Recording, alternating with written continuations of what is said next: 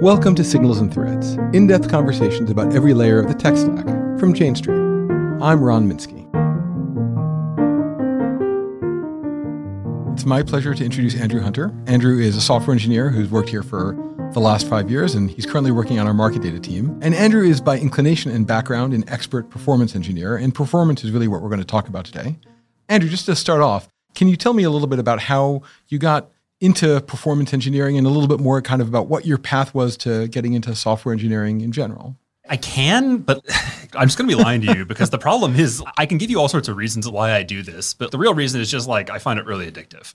It's just hard for me not to get excited about how systems work. There's all sorts of reasons why it's cool or complicated or fun, but I just get this like electric high when I make something faster. I guess I, it's not a path, right? Right. So I kind of know why you like it, but I'm curious how you got here. Like one thing that I think of as characteristic of performance engineering and actually lots of different software engineering disciplines is part of how you get really good at them is getting really interested in stuff that's objectively kind of boring. You get super psyched about the details of how CPUs work and interconnects and compilers and just all sorts of these little pieces. And there's just a lot of knowledge you need to build up over time to be really good at it. And I'm always interested of like what were people's paths where they built up that kind of knowledge and understanding and background that lets them really kind of dive in deeply in the way that's necessary. Well, I think that's exactly right. I just have to care deeply about all the parts of the board. And the way I got there, there was a couple of interesting times when, like in college, for example, I was taking an operating systems class and I realized that the best way to like study this and to learn it well was to just go into the details of the code. And it's like whenever there was we're talking about a topic about, you know, virtual memory or whatever, I would go look at Linux's virtual memory implementation and I'd see what it looked like. And then I'd have more questions and I just kept asking these questions and I never said, well, that's out of scope. And I just kept finding these things interesting, right? And from then, I just realized that, like you say, like all of these little details matter. And if you keep caring about them and you just don't accept no for an answer, you get pushed towards the places where people really do care about this, which often means performance. And then once you start doing performance, you get that like, to get that little high that I talked about. So, in what context did you first experience working in a kind of serious way on performance sensitive systems? Grad school, at the very least, where one of the projects I worked on was this big graph traversal system that was trying to like replicate some really weird, complicated hardware and do it in software, but like maintain reasonable levels of performance. And we just had to think really carefully about like, okay, how wide is this memory controller? How many accesses can it do in parallel? What happens when one of them stalls? Wait, what does this even mean to have parallel memory accesses? How many cycles do these things take? Because we were roughly trying to replicate this really complicated chip in software, which meant you had to know exactly how would the original hardware have worked and how did all the parts of it that you can replicate in software work. And you end up like looking up all these bizarre details and you learn so much about it. Yeah. Is that work that you like went in thinking you would like spend your time thinking about fancy mathy graph algorithms and ended up spending most of your time thinking about gritty operating system and hardware details? A little bit. I definitely thought there was going to be a little bit more algorithmic content, but I really rapidly realized that the hard and interesting part here was, in fact, just, oh God, how do you keep this much stuff in flight? And the hardware has actually gotten way better or more aggressive about this sort of things over time. So I'm glad I learned that. So, how did that work in grad school end up leading to you working professionally in this area? Well, I was interning at Google at the time for the summers, and I kind of realized that I could do the same large scale systems research that I was doing in grad school in a place that just had a lot more scale and a lot more usage of it, right? A lot of grad school research is done for the point of doing the research, whereas the proper industrial research, the coolest part is that it just shows up in production and suddenly people care about it. Yeah, and this is like a challenge for lots of different kinds of academic work where there's some part of it that really only connects and makes sense at certain scales. And a lot of those scales are just only available inside of these very large organizations that are building enormous systems. Well, that's true. But I think even more than just the scale issue, it's the issue of what happens when this actually meets real data. And I think this isn't just true about performance. One thing I will tell, for example, the most common question I get towards the end of an internship is like, what's going to be different when I come back as a full timer? And what I tell them is that I was shocked the first time that I had a professional project in my first real job. And I finished it and we submitted it to the code base and it rolled into production and everyone was using it. And then a couple weeks later, I got an IM from somebody in some other group saying, Hey, we're using your system and it's behaving weirdly in this way. What do you think about it? And my mental reaction to this was like, what do you mean? I turned it in. I got an A. You have to actually keep this going until you can hand it off to someone else or quit, right? But which is like sounds depressing, but at the same time means you actually see what it does in reality and under fire. And then you learn how to make it even better and you get to do something even more complicated and just this virtuous cycle of optimizations that you get or features depending what you're working on, right? Yeah, this always strikes me when I go off and give lectures at various universities of it's really hard to teach software engineering in an academic context because there is a weird thing that all of the work writing software in a university context is this weird kind of performance art where you're like, you create this piece of software and then it gets graded and poof, it vanishes like a puff of smoke. And this is just not what the real world is like. All right, so let's get back to performance engineering. One thing I'm curious about is you have a bunch of experience at Google thinking about the kind of performance engineering problems you ran into there, and also thinking about it here in a number of different spots. And I'm curious how those two different problems feel different to you. The difference between performance engineering at Google and performance engineering at Jane Street to me is fundamentally one of leverage. The easy thing about performance engineering at a place like Google or any of the other hyperscalers is that they operate with so many machines consuming so many cycles, doing so many things that any optimization that like moves the needle on how much CPU you consume is really valuable.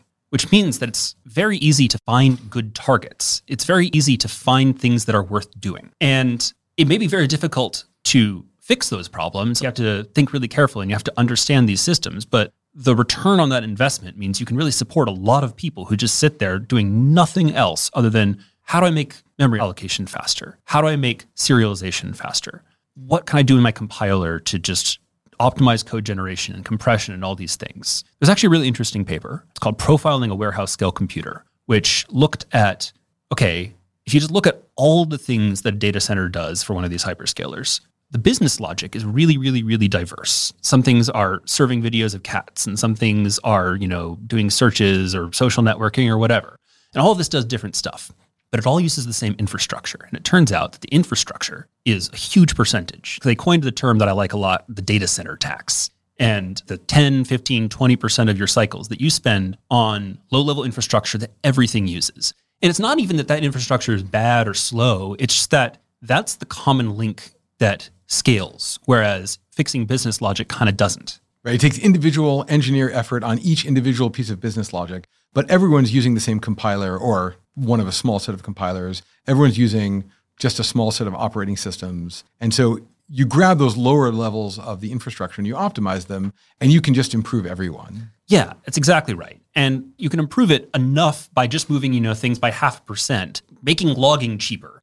Just pays for itself way, way more easily than it does if you're not operating at that level of scale, which means that you get this nice cycle where you hit one hotspot and you point at another profiler at the system as a whole and you see the next hotspot and you just get better and better at this just by doing the really obvious thing that sits in front of your face. So I like to think of this as easy mode, not because the optimizations are easy or because the work is easy or because it doesn't take skill, but just because it's really clear what to do. It is a target rich environment. It's a really target rich environment. There's money falling from the sky if you make something faster. Right. And in some sense, this has to do with cost structure. This works best in an organization where a large amount of the costs are going to the actual physical hardware that you're deploying. Right. When we say that the business logic, quote unquote, doesn't matter, what it really means is we just don't really care what you're working on. You can be, you know, serving videos of cats, you can be doing, you know, mail, you can do whatever you want. We don't really have to care as long as we make something that everyone uses a little bit faster. It'll pay for itself because the only thing you care about is the number of CPUs you buy, the amount of power you buy, and the amount of user queries you service. Those are the only three things that matter. It's not that the business logic doesn't matter. And in fact, optimizing the business logic might be the single most impactful thing you can do to improve a given application. But it's harder. But the business logic doesn't matter to you because you are working in the bowels of the ship, fixing the things that affect everyone. And it's kind of impossible for you to, at scale, improve the business logic. So you are focused on improving the things you can improve. That's exactly right. Great. So, how's it different here? We don't have that scale. The amount of total compute that we spend is a fair bit of money, but it's not enough that making things 1% faster matters, which means that the average CPU cycle we spend is just not very important. It's kind of worthless. If you make logging faster, everyone's kind of kind of shrug and say like, "Okay," but that doesn't change the dial. In fact, a surprising thing is that most of our systems spend most of their CPU time intentionally doing nothing. It is just table stakes in a trading environment that you do user space polling IO. You just sit there spinning in a hard loop on the CPU, waiting for a packet to arrive. And most of the time, there's nothing there. So, like, if you point a profiler at a trading system, it's going to tell you it's doing 95, 99% of its time doing nothing. And actually, at this point, I want to like push back a little bit on this narrative because when you say most of the systems are doing nothing, it's not actually most of our systems. We actually have a really diverse set of different programs doing all sorts of different pieces. But a lot of the work that you're doing thinking about performance optimization is focused on specifically trading systems. And trading systems have exactly the character of what you're describing, which is they're sitting there consuming market data. The whole idea, which you hear about a lot in large scale traditional web and tech companies, of trying to build systems that have high utilization is totally crazy from our perspective. We're trying to get systems that have low latencies. They need to be able to quickly respond to things and also to be able to perform well when there are bursts of activity. So that means that most of the time, when things are quiet, they need to be mostly idle. Yeah, it's definitely true that we have easy mode targets that we care a lot about at Jane Street. A really good example is historical research. If you are trying to run simulations of what some strategy might have done over the last 10 years, turns out that's just a question of throughput. You can pile as much input data as you can on the hopper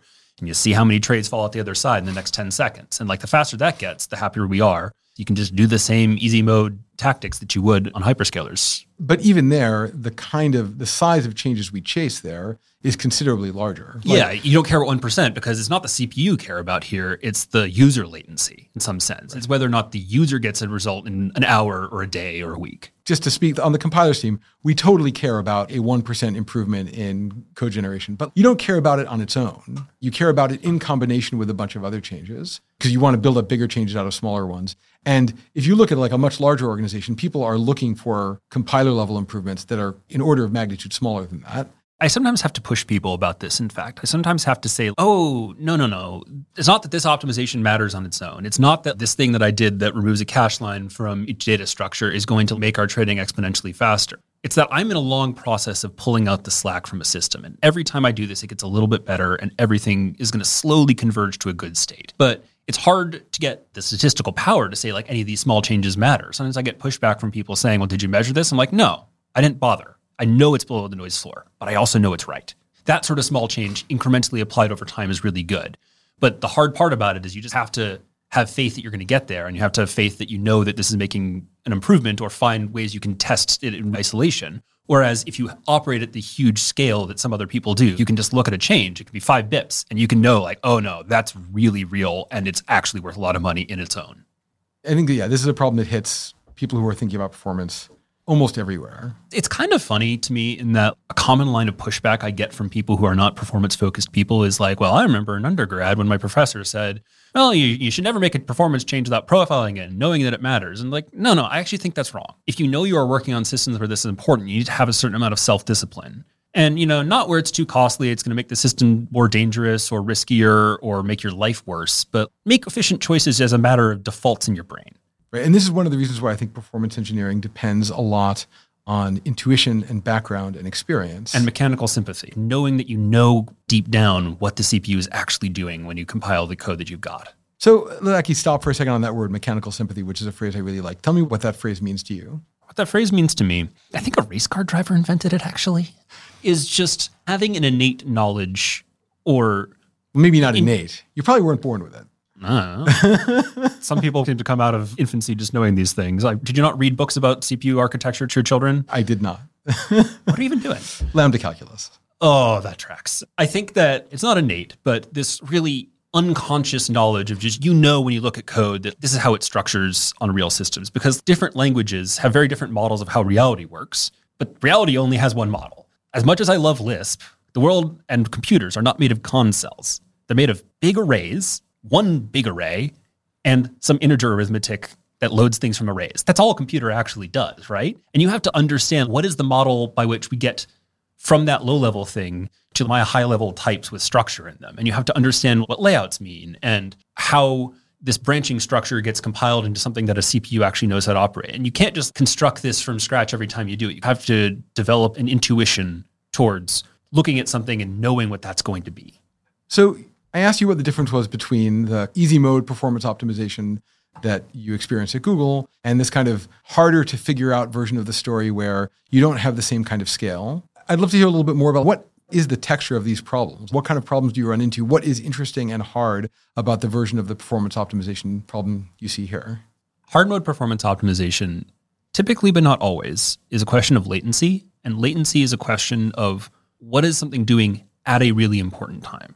Not as what something doing in general, not what it does usually, but what it does when you care about it, which means it's fundamentally a measurement problem because to measure general performance, what your system is doing, you point a profiler at it. You get an idea of it spending 20% of its time here and 10% of its time here and 5% of its time here. I don't care about any of those percents. I care about what was it doing for the nanosecond, the millisecond, the microsecond sometimes, or some of our worst systems, the second, that something interesting was happening. I care about what happens when it was sending an order or analyzing market data. I care only about that and I don't care about anything else. So how do I even know what it's doing at that point in time? How do I measure this is really the key question. Got it. And maybe somewhat inherently that puts you in the opposite situation that you're in when you're looking at a very big organization where you're thinking about the low levels of the infrastructure and how to make them as fast as possible. Because if you want to know what's happening at a given point in time, you're somewhat unavoidably tied up in the business logic. You care about what is the thing that happens when the important decision is made and what are the latencies that occur and what are the code paths that drive that latency. Is that a fair description? Yeah. It's not universally true. There's some really interesting cases where the infrastructure rears its ugly head in the middle of stuff you want to be doing otherwise, right? But it is generally a large part of it is, in fact, just the business logic of how is this trading system making a decision? And you have to look at that. And that's what's happening at the interesting point of time, sort of by definition. So you talked about sampling profilers as one common tool.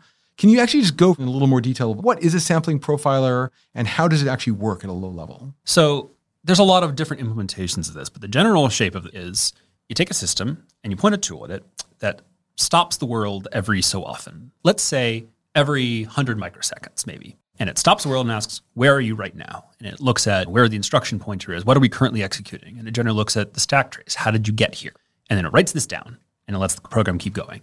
And profilers only really differ on how do they stop the world and how do they write this down. My favorite is the Linux kernel profiler. It's called perf, and it just uses a bunch of hardware features to get an interrupt at exactly the right moment in time. And then it just very quickly writes down the stack trace in this compressed format. It's very optimized. And then you take all these stack traces. A profile is really just a list of stack traces and sometimes a little bit of augmented information, but that's fundamentally the core idea. And then you present it to the user in some way that adds them up. And like I say, the key thing is it tells you, okay, 30% of the stack traces ended in, you know, the function foo. That's a hotspot. You're spending 30% of your time there. But there's all these different kernel counters that you can use for driving when you're doing the sampling. How does the choice of kernel counter affect the nature of the information you're getting out of the profiler?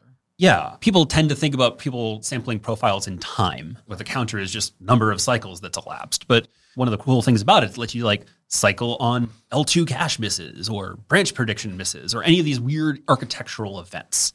And so you get a profile of like when did these interesting things happen? And you know each of them is costly and they probably have some cost in cycles, but you can get much more precise measurements. And in particular, the nice thing about it is you know that 10%, let's say, of your program is slowed down by branch prediction misses. But if you just look at the cycles, you're just going to see like, well, it's somewhere in this function. If you profile on branch misses, you will see the branch that is hard to predict and you can actually do something about that branch. Got it. So branch mispredictions is one. What's like the next most interesting counter that you might use?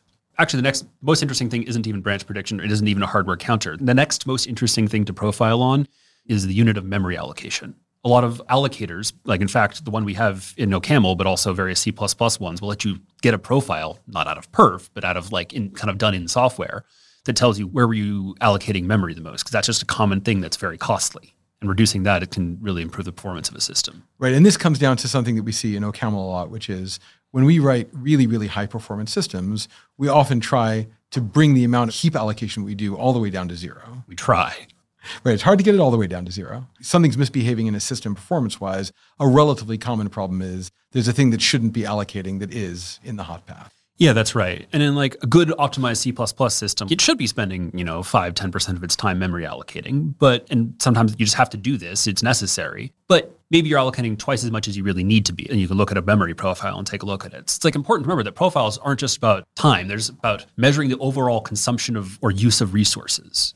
Okay, so that's how perf essentially works to get you the information that you need. But there's like a fundamental trade off in a tool like perf where it's sampling information and that itself is essentially a performance optimization, right? Part of the reason that you sample rather than capturing all of the information is you want to make it fast. Yeah. Right. You want to not distort the performance behavior of the program by grabbing information out of it.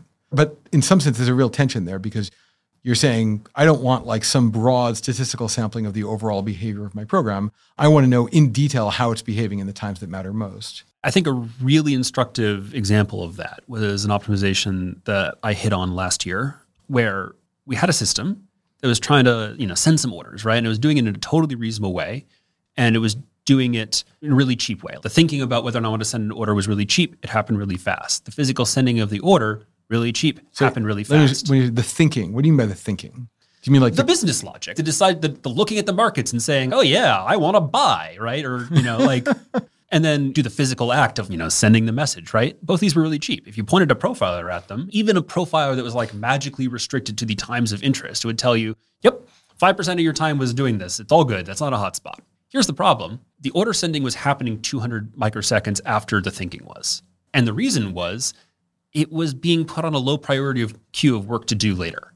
It was a misconfiguration of the system. It was using this kind of older API that it needed for complicated reasons that did reasonable things under most circumstances, but it assumed that network traffic you wanted to send couldn't be that latency sensitive. So it just waited to do it on an idle moment. And this was not a good thing to wait about. But the profiler tells you nothing about this because I didn't care about the overall cost. I didn't care about the overall time. I cared that it happened promptly. And so fixing this again was really easy. I just switched to an eager API that didn't wait. But a profiler tells you nothing about this. So what kind of tools do you use to uncover things like that? Magic Trace. So what's Magic Trace? Magic Trace is a tool we wrote that gives you a view into what a system was doing over a short window of the past. It's retrospective in some sense. And what I mean is that any point in time, you can just yell, stop, tell me what you were doing for the last two milliseconds, three milliseconds maybe. And you write it down. And exactly like you said earlier, this is not a profile. This is not some statistical average of what you're doing at various times. This is the exact sequence of where your code went. It went from this function to this function to this function and you get a different visualization of it that just shows you what things was happening over time. And in fact, exactly like you say, there's more overhead for using this, but it gives you this really direct view into what happened at an interesting time that a profiler fundamentally can't give. Traces are in some senses really better. In fact, traces aren't restricted to magic trace. I said there's memory profiles that are really useful. Memory allocation traces are another thing that we care about a lot. We have a really good one, in fact, that gives you the literal trace of Although a memory profiler is actually statistical, also, right? That's a sampling. memory profiler. tracing is, in fact, it's not a profiler; it's a tracer, right? Maybe it's misnamed. Actually, there's a lot of annoying sort of terminological fuzz around this. I think people we are often, not unique in this. I'll say. right. At least the terms I've come to like the most are people use profilers for what you might call statistical profilers, and then people use tracing when they're talking about capturing all of the data. So a common form of tracing that shows up all over the place is there's all these nice systems for doing RPC tracing, where you write down the details of every message that goes by. And this is sort of a common thing to do if you want to debug, you know, why was that web query slow? And some query came in and it kicked off a bunch of RPCs, it kicked off another bunch of RPCs, and you can pull up an API that lets you see the whole cascade of messages that were sent. So that's like a nice example of tracing. And then we also, as you mentioned, we have a thing called memtrace, which sadly I think is actually a profiler in that it is a statistical sample and does not actually capture everything. But it does give you a time series of events, which is a key thing that a profiler can't. That's interesting. I guess in some sense, all of these systems start by giving you a time series of events, and then it's how you process them, right? Perf is sampling at some rate and grabbing data, and then you turn that into an overall statistical summary. But you could look at that information temporally, you just don't. And in any case, the information is sampled. I think what I just said is also true about memtrace. You get this information just like perf, sampled randomly from the memory allocations. Then you can interpret it statistically as being about the overall state of the heap a key difference here is that memtrace gives you all of the information about a statistical sample of some of the allocations. It tells you when this guy was allocated and then freed. That's true. Whereas yeah. you might get a set, like a set of stacks out of perf that here are some allocations and here are some frees, but you have no guarantee it's the same thing. This life cycle example, it's exactly like the RPCs. A thing people frequently do is just capture traces for 1% of their RPCs. And giving the whole life cycle of individual one is way more interesting than 1% of the individual moments. Yeah. I mean, maybe this just highlights it's a total terminological car crash. It's a little hard to separate it out. All of these tools are way too hard to use and very inexact, and all of them use the same terminology in different ways. Okay, so we've talked about the trace part of the name Magic Trace, right? And the key thing there is it's not just sampling, it's giving you the complete summary of the behavior. It's maybe worth talking a little bit about the magic, which is how do you do this thing? You just said, oh, you something interesting happened, and then you retrospectively look at what happened before and grab it. How can that be done in an efficient way? What's mechanically happening here? Magic. no. There's two parts to this, right? First is how do you get the data? And the second part is how do you decide when to take the sample? Let's take those in order. So, how do you get the data? Well, there's this. I'm, I'm really just going to call it magic because I don't know how they managed to do this efficiently, but Intel has this technology. It's called processor trace that just keeps a ring buffer of everything the CPU does in a really compressed format. Like it uses one bit per branch or something along those lines. And it just continually writes this down. And the ring buffer is the size that it is, and it contains some amount of history. In practice, it's a couple milliseconds. And at any point in time, you just snap your fingers and say, give me that ring buffer. Right. And the critical thing is this is a feature integrated into the hardware. Oh, yeah. right? We Like, couldn't possibly implement this. The kernel couldn't possibly implement this. Like, this is in the silicon. And, you know, it's a huge advantage for Intel processors. Yeah, although I really do not understand Intel's business strategy around this, which is to say they built this amazing facility in their CPUs, but they never released an open source toolkit that makes it really easy to use. They did a lot of great work at the perf level. So perf has integrated support for processor trace. In fact, we relied heavily on that. But I think Magic Trace is the first thing that's actually a nice, usable toolkit built around this. Like there's various companies that have built internal versions of this, but it, it seems like such a great competitive advantage. I'm surprised that Intel hasn't invested more in building nice, easy to use tools for it because it's a real differentiator compared to say AMD chips. There are a lot of performance analysis tools in the world, and there's very limited hours of the day. I really don't feel like I know what everything the world does, but I generally agree with you that a really underinvested thing is good, easy to use, obvious, idiot proof APIs, right? And tools that just work in the obvious way you want them to. I was mentioning before how part of being a good performance engineer is building up a lot of experience and knowledge and intuition. Another part of it is just building encyclopedic knowledge of all the bizarre ins and outs of the somewhat awkward tooling for doing performance analysis. Perf is a great tool. In many ways, it's beautifully well engineered, but the user experience is designed for experts. And the command lines kind of work the way they do, and sometimes their meanings have evolved over time. And the flag still says the old thing, but you have to know that it has the new meaning. And there's really, I think, a lot of space for building tools that you just like turn on and hit the button, and it just does the obvious thing for you and gives you the result. It's user interface built by experts for experts, and I think it's easy for them to forget that most of the people have not used it. Just like you say, a lot of random esoteric knowledge about what CPUs do, and I also just have a lot of memorized little command lines that I happen to know will point at certain problems. And it's just an issue of having done this a lot. And I don't know a good way of teaching this other than getting people to do the reps. And a better way would be to give them tools that just give them obvious defaults. But I haven't figured out how to do this universally. Right. But Magic Trace is one good example of a tool like that, where the defaults have been pretty carefully worked out. The UX is really nice, and you can just use it. It's not perfect. It doesn't work in all the contexts, but it like usually gives you something usable without a lot of thinking. It is exactly like all the best tools I know in that I'm frequently furious at it for not doing quite the right thing. And that's a sign of how much I want to use it. I would just, oh, can it also do this? Can it also do this? Can it also do this? But yeah, I mostly just use it in the obvious way with the one obvious flag. It gives me what I want to know. One of the interesting things about a tool like Magic Trace is you've told a whole narrative of when doing easy mode optimization, you care about these broad based things. Sampling profilers are mostly the right tools. When you care about focused, latency oriented performance, then you want this kind of narrowed in time analysis tools, and Magic Trace is the right thing for that. But a thing that's actually struck me by seeing people using Magic Trace inside of the organization is it's often a better tool for doing easy mode style optimization than perf is. Because just the fact that you get all of the data, every single event in order and when it happened with precision of just like a handful of nanoseconds makes the results just a lot easier to interpret. I feel like when you get results from perf, there's a certain amount of thinking and interpretation and how do I infer from this kind of statistical sample of what's going on what was my program actually probably doing and where really is the hotspot. But with Magic Trace, you can often just see in bright colors exactly what's happening. I've seen people just take a Magic Trace at a totally random point in the day and use that and be able to learn more from that than they're able to learn from looking at perf data. Yeah, this is not universally true, but it's very frequent that you can get a bunch of extra information. I think one of the really good examples is that a profiler tells you you're spending 40% of your time in the hotspot of the send order function, right? But here's an interesting question. Is that one call to send order that's taking forever, or is that a thousand calls each which is cheap? But why are you doing this in a tight loop? And it turns out, you know, it's really easy to make the mistake where you're calling some function in a tight loop you didn't intend to.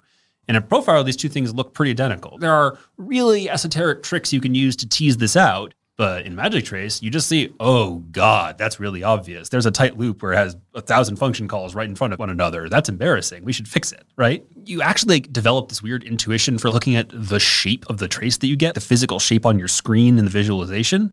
and like, oh, that weird tower, I'm clearly calling a recursive function a thousand deep. That doesn't seem right. You get to see a lot of these things. Yeah, it makes me wonder whether or not there's more space in the set of tools that we use for turning the dial back and forth between stuff that's more about getting broad statistical samples and stuff that gives you this more detailed analysis and just more in the way of visualizations, more ways of taking the data and throwing it up in a graph or a picture that gives you more intuition about what's going on. A huge fraction of what I do in my day to day is visualization work, whether looking at them or trying to build better ones. It's really important, and we have barely scratched the surface of how to visualize even the simplest profiles.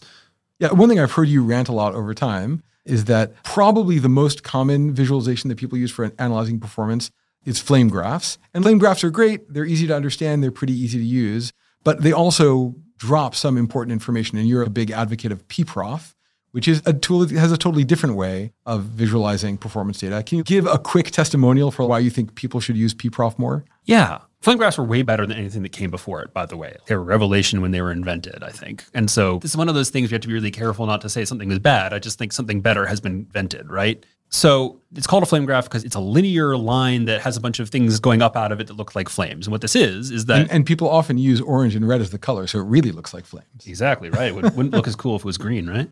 And so, you know, the first level of this is, you know, broken down 40%, 60%, and that 40% of your stack traces start this way and 60% start this way. And then the next level is just each of those gets refined up. And so every stack trace corresponds to an individual peak on this mountain range. And then the width of that peak is how many stack traces looked like that. So this is good. It tells you where is your time going. And one nice property is it at a glance it makes it really easy to intuitively see the percentages, right? Because the width of the lines as compared to the width of the overall plot gives you the percentage that that part of the flame graph is responsible. For. Yeah, if there's one really fat mountain that's 60% wide, you know what you're doing. It's that. Here's the problem with it. It misses a thing I like to call join points, which are points where stack traces start differently and then reach the same important thing. Because what happens is, suppose you've got 15 or 16 little peaks, none of which is that big. And then right at the tippy top of each of them, in tiny, tiny, narrow things, it's all coming calling the same function. You're really easy to dismiss that. You don't even notice the thing at the top. But it turns out if you add them all together, that's 40% of your time. And different visualizations can really show you everything comes together here. So how does pprof try and deal with this? So we're now going to try to proceed to describe a representation of a directed acyclic graph over a podcast, which of all the dumb ways people have visualized directed acyclic graphs might be the worst. But what it does is it draws a little DAG on your screen where each node is a function you end up calling, and each arrow is a path. You can imagine that you have one node for every function you're ever in, and then you, for each stack trace, you just draw a line through each node in order, and they go towards the things that were called. And then you highlight each node with the total percentage of time you spent there, and you put some colors on it, like you say, and you make the arrows thicker or thinner for bigger or smaller weights. And that's the basic idea. And so if you close your eyes and imagine with me for a second, I, I claim that what will happen in the scenario I described is that you'll see a bunch of bushy, random, small paths at the top of your screen, and then a bunch of arrows all converge on one function. And that function now is really obviously the problem. And then underneath, it'll also branch out to lots of different things. Yeah, that's actually a really good point because it tells you, in fact, that maybe it's not that function that is the time, it's the things it calls. But now you at least know where all this is coming from. And there's a single example of this that is the most common thing, at least if you're working in, say, C. The function is always malloc. Oh, interesting. Because, like I said, with you know the business logic may be very diverse, but everything allocates memory. Because it's really easy to realize, oh, it's doing a little bit of malloc here. It's doing a little bit of malloc here. It's doing a little bit of malloc here. And I guess this ties a little bit into what you were talking about of the style of trying to look at the foundations and get the common things that everyone sees. It becomes really important to see those common things. Although I would have thought one of the ways you could deal with this just with flame graphs is there's just two different orientations. You can take your flame graph and turn it upside down. And so you can decide which do you want to prioritize thinking about the top of the stack or the bottom of the stack. It's the bush below malloc that screws you over there. It's when the thing's in the middle that you get problematic. It's when the really key function is in the middle where everything converges through one particular, it's not a bottleneck, but you can think about it in a bottleneck in the graph, that the flame graphs really fail. And to their credit, people have built flame graph libraries where you can say, like, give me a flame graph that goes up and down from malloc, but you need to know to focus on that function. I see. And so pprof somehow has some way of essentially figuring out what are the natural join points and, and presenting them. I think that it outsources that, that problem to the graph drawing library that tries to do various heuristics for how people view graphs. Tends to work. I've looked at flame graphs and I've looked at pprof visualizations. I do think pprof visualizations are a little bit harder to intuitively grok what's going on. So I feel like there's probably some space there yet to improve the visualization to make it a little more intuitively clear. I but definitely I, agree. I think that just like we were saying earlier, with this is one of those things that experts know, new people don't. You just kind of have to get used to staring at these for a couple days, and then you get used to it. But it'd be nice if we didn't have to. It'd be nice if it was just as obvious as the other things are. So we've talked a bunch here about performance engineering tools and measurement tools more than anything else, which I think makes sense. I think the core of performance engineering is really measurement.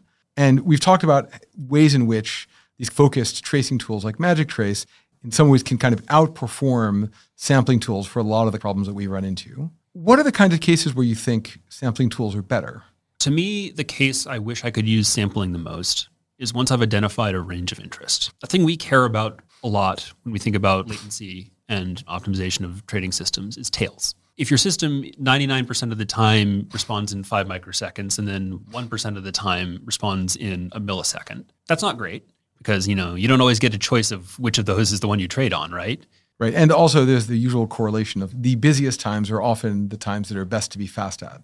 That's right. And so exactly where it's bad is the case where you care the most. And Magic Trace is pretty good at finding tails because you can just do some interesting tricks and hacks to get Magic Trace to sample at a time where you're in a 99 percentile tail. Now, sometimes you look at those trails in Magic Trace and you see, oh, I stopped the world to do a major GC. I should maybe avoid that. I need to allocate less. Or some other bizarre, weird event. Sometimes it's a strange thing that is happening. But a remarkably common pattern we see is that your tails aren't weird aren't interesting. They're just your medians repeated over and over. And like you said, you're having a tail because the market is very busy, because it's very interesting, because you saw a rapid burst of messages, and you know, each of them takes you a microsecond to process, but that's not the budget you have. You have 800 nanoseconds, and you're just falling behind. So this is just a classic queuing theory result. It's nothing but queuing theory. Get lots of data in, you're going to have large tails when it all piles up in time. So you pull up this magic trace and you say, oh, I processed 10,000 packets. Ugh. What do you do now? And sometimes you can think of obvious solutions. Sometimes you realize, oh, I can know I'm in this case and wait and process all of these in a batch. That's a great optimization that we do all the time. But sometimes you're just, oh, wow, I just really need to make each of these packet processes 20% faster. And what I really wish you could do is take that magic trace and select a range and say, hey, show that to me in pprof. Because it's just like the flame graph. You have all these little, little tiny chunks in the magic trace, and I really want to see them aggregated. And you have some trouble doing it. So I asked one question, and I think you answered a different one. I do that a lot. I asked the question of when do you want sampling? You answered the question of when do you want a profile view? And I totally get that. And that seems like a super natural thing and maybe like a nice feature request for the Magic Trace folk of have a nice way of flipping it into the profile view. But I really wanted to poke at the other question is when is sampling itself a better technique versus this kind of exhaustive tracing that Magic Trace is mostly built around? One easy answer is the easy mode problems we have. Things like historical research, things like training machine learning models, things that are really are throughput problems. And we do have throughput problems. And there, it's just easier to look at the sampling profile, or you can really target it at the cache misses or whatever you want. So that's a case where we definitely want it. And maybe another thing to say about it is it is definitively cheaper. The whole point of sampling is you're not grabbing the data all the time. I guess we didn't talk about this explicitly, but Intel processor trace, you turn it on and you end up eating 5 to 15% or something of the performance of the program. Like there is a material. Don't say that out loud or they'll stop letting me use it on our trading systems. I mean, it is the case that we don't just like have it turned on everywhere all the time, right? We turn it on when we want it. And that's a thing that the hyperscalers do. They just leave a sampling profiler on across the fleet, just getting, you know, 1% of things. And that gives you kind of a great sense of what the overall world is doing. And that is actually a thing I kind of wish we had. It would be less valuable for us than it would be for them. But I would love if I could just kind of look at like a global view of hotspots. I think the best thing in the world would be like, can I get a sampled profile of all of the things all of our trading systems did when they weren't spinning idly. If I could know that, oh, overall, if I could get a little bit more return from optimizing the order sending code versus the market data parsing code, I think that would be a really valuable thing to me. So, another interesting thing about the way in which we approach and think about performance is our choice of programming language, right? We are not using any of the languages that people typically use for doing this kind of stuff. We're not programming in C or C or Rust. We're writing all of our systems in OCaml. And that changes the structure of the work in some ways. And I'm kind of curious how that feels from your perspective of someone who like very much comes from a C background and is dropped in weird functional programming land. What have you learned about how we approach these problems? What do you think about the trade offs here? Well, the best thing about it is employment guarantee. You know? Anyone can write fast C, but uh, it, takes, it takes a real expert to write fast OCaml, right? You can't fire me. Although I think that's actually totally not true. I didn't mean the part about firing you, but the point about writing fast C, I actually think there's a kind of naive idea of, oh, anyone can write fast C. And it's like, oh man, there's a lot of ways of writing really slow C. And actually, a lot of the things that you need to get right when designing high performance systems are picking the right architecture, right way of distributing the job over multiple processes, figuring out how to structure the data, structure the process of pulling things in and out. There are lots of stories of people saying, oh, we'll make it faster in C or C. And sometimes you implement it in some other language and it can be made faster still because often the design and the details of how you build it can dominate the language choice. I think it's really easy for people who are performance obsessed like myself to just get a little too focused on, oh, I'm going to make this function faster. And maybe the better answer is, can we avoid that function being called? Can we like not listen to that data source? Can we outsource this to a different process that feeds us interesting information? The single most important thing in performance engineering, I think, is figuring out what not to do. How do you make the thing that you're actually doing as minimal as possible? That is job one. Honestly, I think one of the reasons that I really like performance optimization as a topic to focus on, I don't like writing code very much. I'm not very productive. It takes me a long time to do good work. So I want to do the stuff that requires me to write the fewest lines of code and have the biggest impact, right? this is like one of those hypotheticals. You make a two line change and everything gets 10% faster. The hard part was the three weeks of investigation proving that it was going to work, right? And I think this is actually a good example of like you really have to think about the whole board. You have to think about how you're structuring the code and how you're structuring the system. How many hops this is going to go through, how many systems is going to go through, how can you get assistance from hardware, any of these things. And like micro optimizing the fact that Clang has a better loop optimizer than GCC or than the OCaml compiler. Like, eh, it's really annoying to look at the bad loop. Is that really what's killing you? No, what's killing you is that you're looping over something that you shouldn't be looking at at all. Right. So there's a bunch of stuff you just talked about that would love to talk about more about. In fact, the hardware stuff in particular. But I don't want to lose track of the language issue. So I believe what I said that like people often over focus on the details of the language, but the language does matter, and I think it matters in particular for performance. And I'm kind of curious what's your feeling about how that affects how we approach the work and how you your own kind of interaction and engagement with it i break it down into three categories the first category in which OCaml provides us a challenge is I call it the most annoying but the least important. And that's what I was saying earlier about, oh, our code generation isn't as good. We're, we're branching too much. We have too many silly register spills. It's annoying to look at. It's really not what's killing you. I would wish it was better. And really, the limit isn't OCaml, the limit is scale. The C compiler people have been working for 30 more years than the OCaml compiler people have. And there's more people working on optimizing Clang right now across the world than we have probably employees at Jane Street. We're never going to catch up. That's okay. It's not really what's killing you. The second category is things that are just like maybe more of an actual problem, but like hard to deal with, but not really the key issue. Our memory model requires us to do slightly more expensive things in some cases. Like a good example is we're garbage collected language. Our garbage collector inspects values at runtime. Therefore, uninitialized data can be really problematic. And so, you know, we have to do stupid things in my brain like, oh, it's really important to null out the pointers in this array and not just leave them behind or they'll leak. Or you can't just have an uninitialized array that I promise I'll get to soon because what happens if you GC in that range? And like, I do actually think this is meaningfully costly in some scenarios, but I'm willing to put up with it in most cases. There, there are things you can do about it. The thing that I think is most problematic for our use of a language like OCaml gets back to mechanical sympathy. And you know, I said that the world is not made out of parentheses that Lisp uses, and it's also not made out of algebraic data types. OCaml's fundamental representations of the world are very boxy. There's a lot of pointers. There's a lot of, you know, this object contains a pointer to something else, where in C it would just be splatted right there in the middle. And there are reasons we do this. There are reasons that make it easy to write good, clean, safe code. But it is fundamentally costly and it lacks the language, if anything, lacks some mechanical sympathy. Right, or at least it makes it hard to express your mechanical sympathy because getting control over the low level details is challenging. And I don't want to go too much into the like we're actually doing a lot of work to try and make OCaml better exactly at this. But a question I'm kind of more interested in talking about with you is how do you see us working around these limitations in the language in the code base that we have? There's a couple options here. The first is you can kind of write it the hard way because, you know, OCaml's a real language. You can write whatever you want. It's just a question of difficulty. You know, if nothing else, I can just, I could in theory allocate a, you know, 64 gigabyte int array at the beginning of startup and then just write C in, you know, Camel that just manipulates that as, as memory, right? It would work.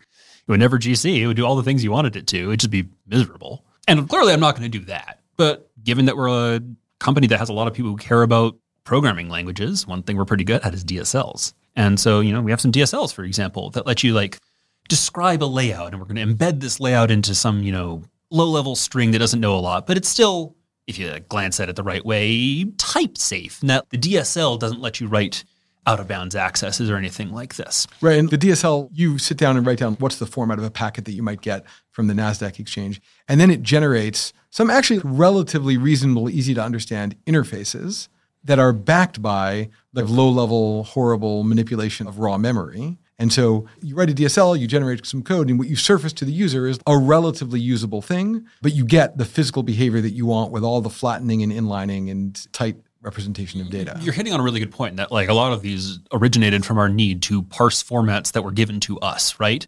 But it turns out you can also just use them for like representing your data in memory. I can build, you know, a book, representation of the state of the market that's just laid out flatly and packed for me. It's much less pleasant to use than real RealCamel. It's difficult, and I, we only do this in the places that it matters. But you can do it. This is what I like to call like a dialect of OCaml we speak in sometimes, and sometimes we generally say it, it's zero alloc OCaml. And you know the most notable thing about it is it tries to avoid touching the garbage collector. But implied in that zero alloc dialect is also a lot of representational things. We have little weird corners of the language that are slightly less pleasant to use, but will give you more control over layout and more control over, you know, not touching the GC and using malloc instead.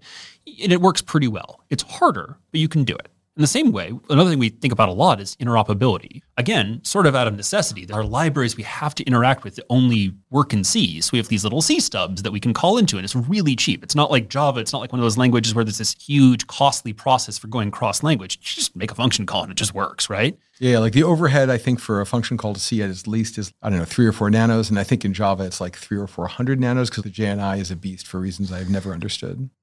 Option two is cry a little bit and deal with it, like, yeah, we face a fundamental disadvantage. We're working on reducing it. I'm super excited about like getting more control over the layout of OCaml types. This is like the biggest change to me that maybe will ever happen in the compilers, being able to write down a representation of memory that is what I want it to be in a real OCaml type that is fun to play with. But fundamentally, we're kind of at a disadvantage and we just have to work harder and we have to think more about, okay, we're going to have a higher cache footprint. What does this mean about our architecture? How can we get cache from other places? How can we spread out the job across more steps, more processes, pre-process this one place? Gets back to like, you don't want to focus on over optimizing this one function. You want to make your overall architecture do the right things and just informs infrastructural changes. And I think you make an important point that it's not that any of the optimizations you want to do are impossible. It's that they're a little bit more awkward than you would like them to be, and you have to do a little extra work to get them to happen. And that means fundamentally that we don't always do them. And so we really do pay a cost in performance, in that getting people to do the right thing, the harder you make that, the less it happens. One of the hardest things to learn when you're doing this sort of work is discipline. I have to go through the code base every day and say, no, I'm not fixing that. Yes, it's like offensive to me on a personal level that it's slow and it allocates and do these things, but it just doesn't matter. It's legitimately hard for me not to stop whatever I'm doing and just like fix this optimization that I know is sitting there. If this doesn't bother you on a fundamental physical level, I just don't understand. But you have to prioritize. You have to prioritize. There's so much more important things to be doing. So another thing I'm wondering about is how you think about the role of hardware in all of in some sense, if you're thinking about making things as low latency as possible, why do we even bother with a CPU, right? You look at the basic latency of consuming and emitting a packet. And on any ordinary computer, you're going to cross twice over the PCI Express bus. It's going to cost you about 400 nanos each way. You know, that and a little bit of slop between the pieces. It's kind of hard to get under a mic, really, for anything where you're like, I'm going to consume some data off the network, do something and respond to it. And on an FPGA attached to a NIC, you can write a hardware design that can turn around a packet in under 100 nanoseconds. So there's like an order of magnitude improvement that's just like physically impossible to get to with a computer architecture. And so, in some sense, if all you cared about is, well, I just want like the absolute lowest latency thing possible, it's like, why are we even using CPUs at all? So, like, how do you think about the role of hardware as integrating and how you think about performance in the context of building these kinds of systems? Informs the architecture you choose. Because, yeah, nothing's ever going to be as fast as hardware. But it's really hard to write hardware. It can't do complicated things. And even the things it can do are just exponentially harder to write. I have never in my life written Verilog, which is feels like a personal sin. I am reliably informed that it is miserable and unpleasant, and you know your compiler takes 24 hours to run. So like we have a lot of strategies with really complicated logic, and that logic is important and it's valuable. And implementing that in hardware is, I'm just going to say, flatly impossible. You couldn't do it. And so the question becomes, what can you outsource to hardware that is easy? How do you architect your system so that you can do the really, really hyper focused speed things in a simple, simple hardware system that only does one thing, and you feed that hardware the right way. But the rest of the software system still has need to be fast. It has to be fast on a different scale, but it turns out there's optimizations that matter on roughly every single timescale you can imagine. We have trades at this firm that, like you say, complete in less than 100 nanoseconds, or you might not even bother. We also have trades that we send someone an email and the next day you get back a fill, right? And every level in between there turns out you can do useful optimization work. And even with stuff that has no humans in the loop, we really do think about nanoseconds, microseconds, milliseconds, depending on what you're doing and how complicated it is, you really do care about many different orders of magnitude. Yeah, there's a system that I've worked on where our real goal is to get it down from having like 50 millisecond tails to one millisecond tails, and we are celebrated when we get there, and it still does a lot of great trading. We have other systems that are doing simpler, more speed competitive things where like your software needs to be 20 microseconds or 10 microseconds or 5 microseconds. And that's achievable. It's harder and you have to do simpler things, just like with the hardware, but it's achievable. And you care about both of these latencies. And I think another good thing to point out is that you said systems that don't interact with humans, but it turns out some of the most important latencies of systems we interact with is the systems that do interact with humans. I don't know about you, Ron, but when my editor freezes up for five seconds while I'm typing, I just want to put a keyboard through the window. it just drives me nuts, right? And putting aside like the aggravation, human responsive systems are just really important too. Both on like you're actively trading and you want, you know, by hand and you want to like have a good latency on the thing that's displaying the prices in front of you. That matters a lot. But also, I think it matters a lot for just your ability to adapt and improve your systems over time. I said earlier, think about historical research. That's a throughput problem, but it's also a latency problem on a human scale. A thing that will give you feedback on whether your trading idea was good in a minute is worth so much more than one that gives you an idea if it's worth anything in a day. Yeah, that's absolutely right. I think for lots of different creative endeavors, and I think trading and software engineering are both count from my perspective, and also all sorts of different kinds of research, the kind of speed of that interactive loop of like, I have an idea, I try an idea, and I get feedback on how well that idea works out. The faster you can make that loop, the more that people can experiment with new things and the more the creative juices can get flowing and more ideas you can create and try out and evaluate. A thing I'm obsessed with telling people about is this Air Force colonel from the 50s or the 60s. His name was John Boyd. He invented this idea of the, called the OODA loop, O O D A, like I believe it's observe, orient, decide, act. And this like the four stages you go through in figuring out like, oh, I see something. I think about it. I decide how I'm going to adjust to that. I implement the adjustment. And the faster this loop happens, the more control you have over the system and, and the better you can iterate. I think a great example of this outside software, oddly enough, is whiskey. I like bourbon a lot, right? And like it turns out that to like make good bourbon takes five, seven, ten years, right? And so you don't get a lot of opportunity to like iterate. And there are some people who are doing a really controversial thing, which is they're using technology to rapidly age spirits. And some people call this sacrilege.